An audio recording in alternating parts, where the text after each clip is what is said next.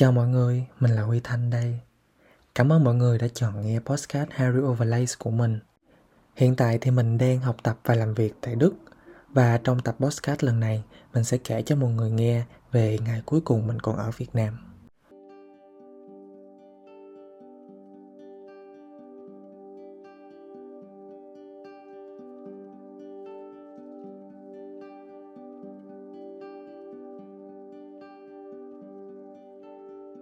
Trước tiên mình sẽ um, chia sẻ cái lý do mình quyết định đi du học và vì sao mình lại chọn nước đức. Thì đi du học thật ra nó không phải là cái ước mơ ấp ủ của mình. Nó chỉ um, mình mới mình chỉ mới bắt đầu nghĩ tới nó khi mà mình sắp thi đại học và phải đứng trước cái cái sự lựa chọn về cái ngành đại học mà phù hợp với bản thân. Cái này nó cũng một phần ảnh hưởng từ cái phía gia đình của mình. Thì cả hai bên gia đình nội ngoại của mình đều là những gia đình nông dân rất và rất là đông con. Thì vào cái thời đó việc mà cho con đi học đại học nghe có vẻ khá là xa vời.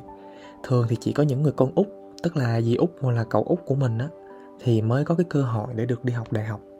Còn những người dì hoặc là người cậu lớn tuổi hơn thì có hai lựa chọn hoặc là nối nghiệp làm nông của gia đình hoặc là được ông bà à, dựng vợ gả chồng sớm để lo làm ăn và xây dựng cho mình một cái máy ấm riêng và những cái người gì và người cậu mà được đi học đại học của mình đó, thì đều chọn cái cái cái ngành đại học liên quan tới kế toán nè, tài chính, ngân hàng. Và ờ, dì cậu bên ngoài của mình thì cũng đã rất là thành tài khi mà học những cái ngành này. À mình có dì một người dì và một người cậu đều học rất là giỏi, làm việc trong ngân hàng và thu nhập cũng rất là khá. Cho nên là người lớn ở trong gia đình mình luôn kỳ vọng con cháu sẽ học đại học tới nơi tới chốn là thứ nhất và thứ hai là noi gương cậu và dì của mình để ờ, học các cái ngành về ngân hàng. Kết quả là à, những người anh em họ của mình tức là con cháu trong nhà đó thì đều học đại học và chọn học cái ngành về ngân hàng. Không thì sẽ học về tài chính và chị gái của mình thì hiện đang học à, kế toán. Nói chung là nhà mình có cái truyền thống học các ngành về khoa học tự nhiên nói chung là vậy. Và bản thân mình thì lại đi ngược lại, mình không phù hợp với những ngành này. Ngay từ lúc bắt đầu tìm hiểu để định hướng ngành đại học của mình thì mình đã biết rằng mình không mình không có thuộc về cái tổ hợp khoa học tự nhiên đó. Mình không thích những con số, mình cũng không giỏi tính toán. Phương trình hóa học hay làm sơ đồ lai trong môn sinh nè là những cái thứ mà trong suốt những năm cấp 3 mình chỉ cố nhét nó vào đầu để ờ, đối phó với các cái kỳ kiểm tra thôi chứ nó cũng không có động lại được gì trong đầu mình lâu. Và cái điều này cũng ờ, ít nhiều gây khó khăn cho mình. Và cái khó khăn lớn nhất mà mình thấy đó là phải um, chiều lòng phụ huynh và gia đình. Um, cả cha mẹ và tất cả các um, cô dì họ hàng của mình thì đều mong muốn rằng mình sẽ theo học cái ngành ngân hàng. Um, nhưng mà mình luôn chắc chắn một trăm phần trăm rằng không ai có thể hiểu rõ cái năng lực của mình hơn chính bản thân mình cả cho nên là mình cũng thấy chắc chắn 100% luôn rằng mình sẽ không thể um, thành công hoặc ít nhất là không cảm thấy vui vẻ thoải mái khi mà theo học những cái ngành này. Cho nên là mình đã có một cái quyết định mình gọi vui nó là một cái ngã rẽ gia tộc đó. đó chính là mình chọn học cái khối ngành khoa học xã hội. Nói là quyết định vậy thôi chứ thật ra trong đầu mình vẫn không biết là mình sẽ chọn học ngành gì. Mình biết chắc chắn là mình sẽ không học các ngành khoa học tự nhiên nhưng lại không biết chính xác là cái ngành khoa học xã hội nào là cái ngành mà mình muốn theo đuổi. Mình có nhớ lúc đó là năm mình học lớp 11 mình ờ, có nói chuyện với một chị ở khóa trên của mình. Vì chị, lúc đó chị đang học lớp 12 và cũng ờ, đang trong cái quá trình cân nhắc chọn ngành học đại học. Thì mình cũng có tò mò hỏi là, chị ơi, chị định ờ, đăng ký nguyện vọng 1 là ngành gì? Xong chị đã nói là nguyện nguyện vọng 1 của chị là ngôn ngữ Đức lúc đó mình cũng hơi ngạc nhiên vì mình mình không tin là có cái ngành đó nữa. Và chị bảo là, có có chứ em. Và cái ngành đó thì chị học ở trường nhân văn, ở trên sài gòn. Lúc mà nghe xong thì mình kiểu, ồ, mình bất ngờ vậy thôi chứ mình vẫn chưa nghĩ tới cái việc là sẽ theo học tiếng đức. Gia đình mình thì có một người gì là em gái ruột của mẹ mình đang ờ, sống ở đức thì à, cũng có liên quan ha. Mình vừa biết là trên đời này có cái ngành ngôn ngữ đức và vì mình lại sống ở đức nữa. Cho nên là mình nhắn tin hỏi gì mình là à, liệu là có có khả quan không nếu mà mình sang Đức để học đại học thay vì học đại học ở Việt Nam. Thì lúc đó gì mình đồng ý trăm phần trăm luôn mọi người.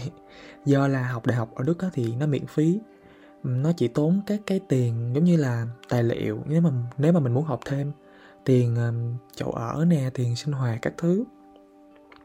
Và cái việc mà mình có người thân ở Đức lại càng làm cho cái sự thích đi du học Đức của mình nó nó nó cao hơn. Và, nhưng mà đâu phải muốn đi là đi đâu. Lúc đó thì mình bắt đầu lên mạng tìm hiểu.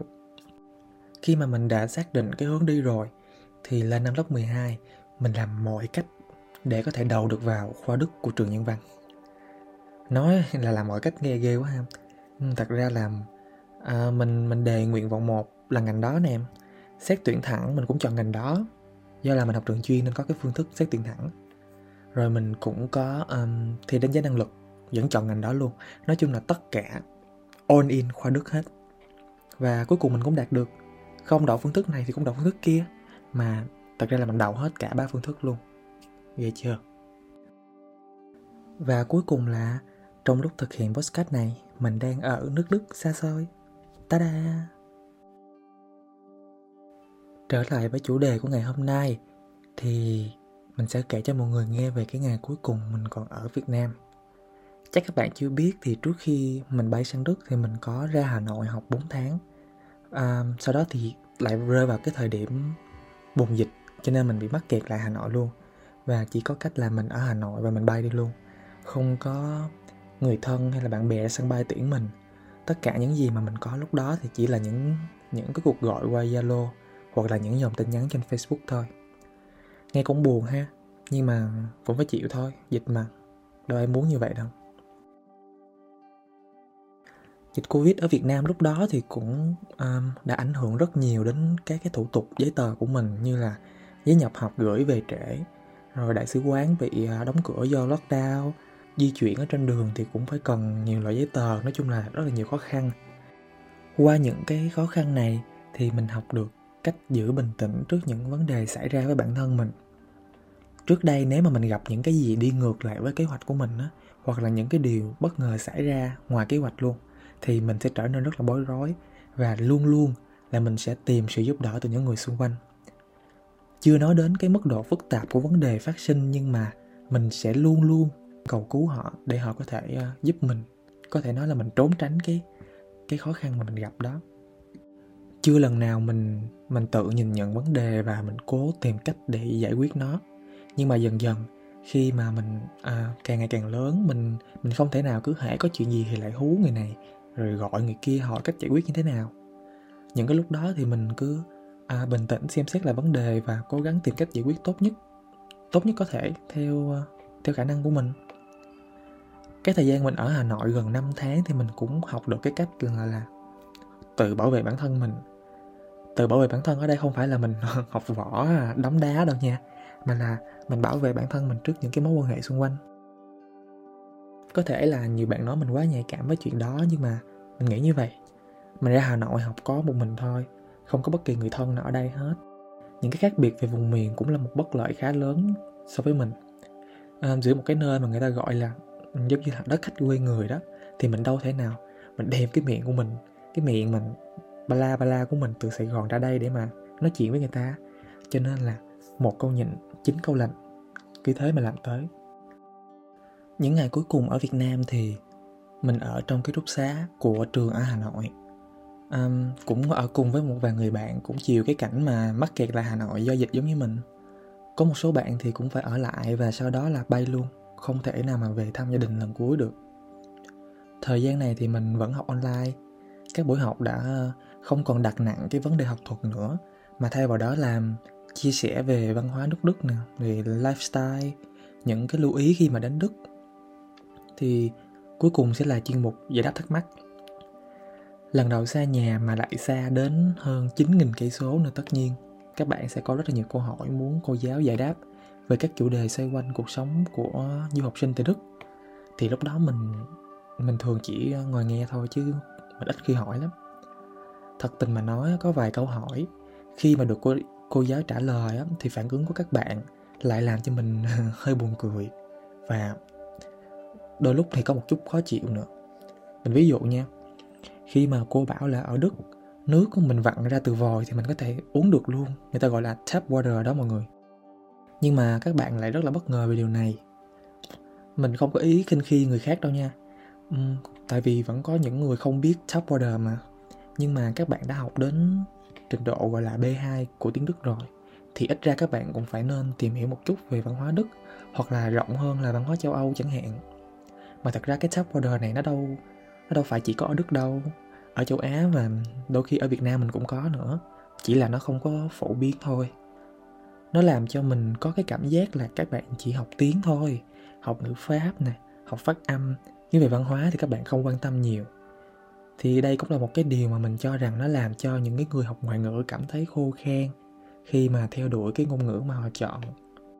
Làm cái gì thì các bạn đều cũng phải có đam mê phải có sự thích thú thì mình mới quyết tâm mình cố gắng đạt được nó đúng không? Thì mình biết là các bạn đó cũng cũng quyết tâm đi đức nhưng mà các bạn lại à, hình như là không không có yêu đất nước này lắm. Tại sao mình lại nói như vậy?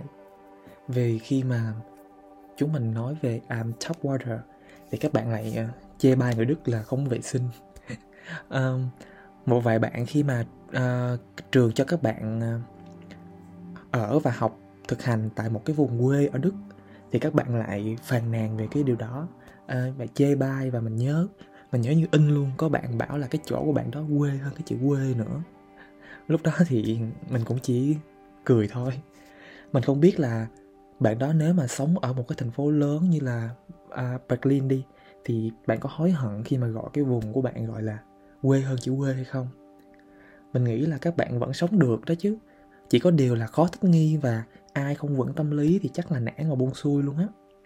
Ở Việt Nam á buông xuôi thì cũng bắt xe về nhà được chứ ra nước ngoài rồi buông xuôi thì không biết phải làm sao đâu. Đó là những ngày cuối cùng mình ở Việt Nam. Buồn thì cũng có buồn đó nhưng mà mình vẫn phải giữ cho mình không có bị ờ, bị đau mút quá. Mình còn phải giữ tinh thần thoải mái để bắt đầu một cuộc sống mới ở một đất nước mới. À, mình không thể bắt đầu bằng những cái ngày mà khóc bù lu bù loa vì nhớ nhà vì không có ai tiễn đến sân bay. À, nhiều người thấy mình vẫn bình thản thì chắc cũng nghĩ mình là ờ, máu lạnh vô tình. Nhưng mà không thật ra mình cũng buồn lắm các bạn. Buồn lắm luôn á. Nhưng mà mình đã qua cái thời mà hễ có cái gì buồn thì cũng phải khóc lóc cũng phải đem lên mạng xã hội rồi đăng những cái uh, status tâm trạng giờ thì mạng xã hội chỉ để mình chia sẻ mấy cái vui vui thôi mấy cái nhảm nhí để gây cười. Thật ra bây giờ thì cũng hiện đại lắm rồi bây giờ có internet nè có zalo facetime các thứ. Thì cái trở ngại lớn nhất đó, đó là thì mình thấy đó là lệch múi giờ thôi. Chứ mình muốn gặp gia đình mình thì cũng đâu có khó như ngày xưa nữa. Bật điện thoại lên kết nối wifi là có thể trò chuyện với người thân của mình ở bên kia địa cầu rồi. Nên là không việc gì mình phải sắn lên. Mà cứ à, thoải mái enjoy. Vậy thôi tập 4 kết thúc ở đây nha cảm ơn mọi người đã lắng nghe hết podcast của mình và hẹn gặp mọi người ở những tập tiếp theo. Bye bye.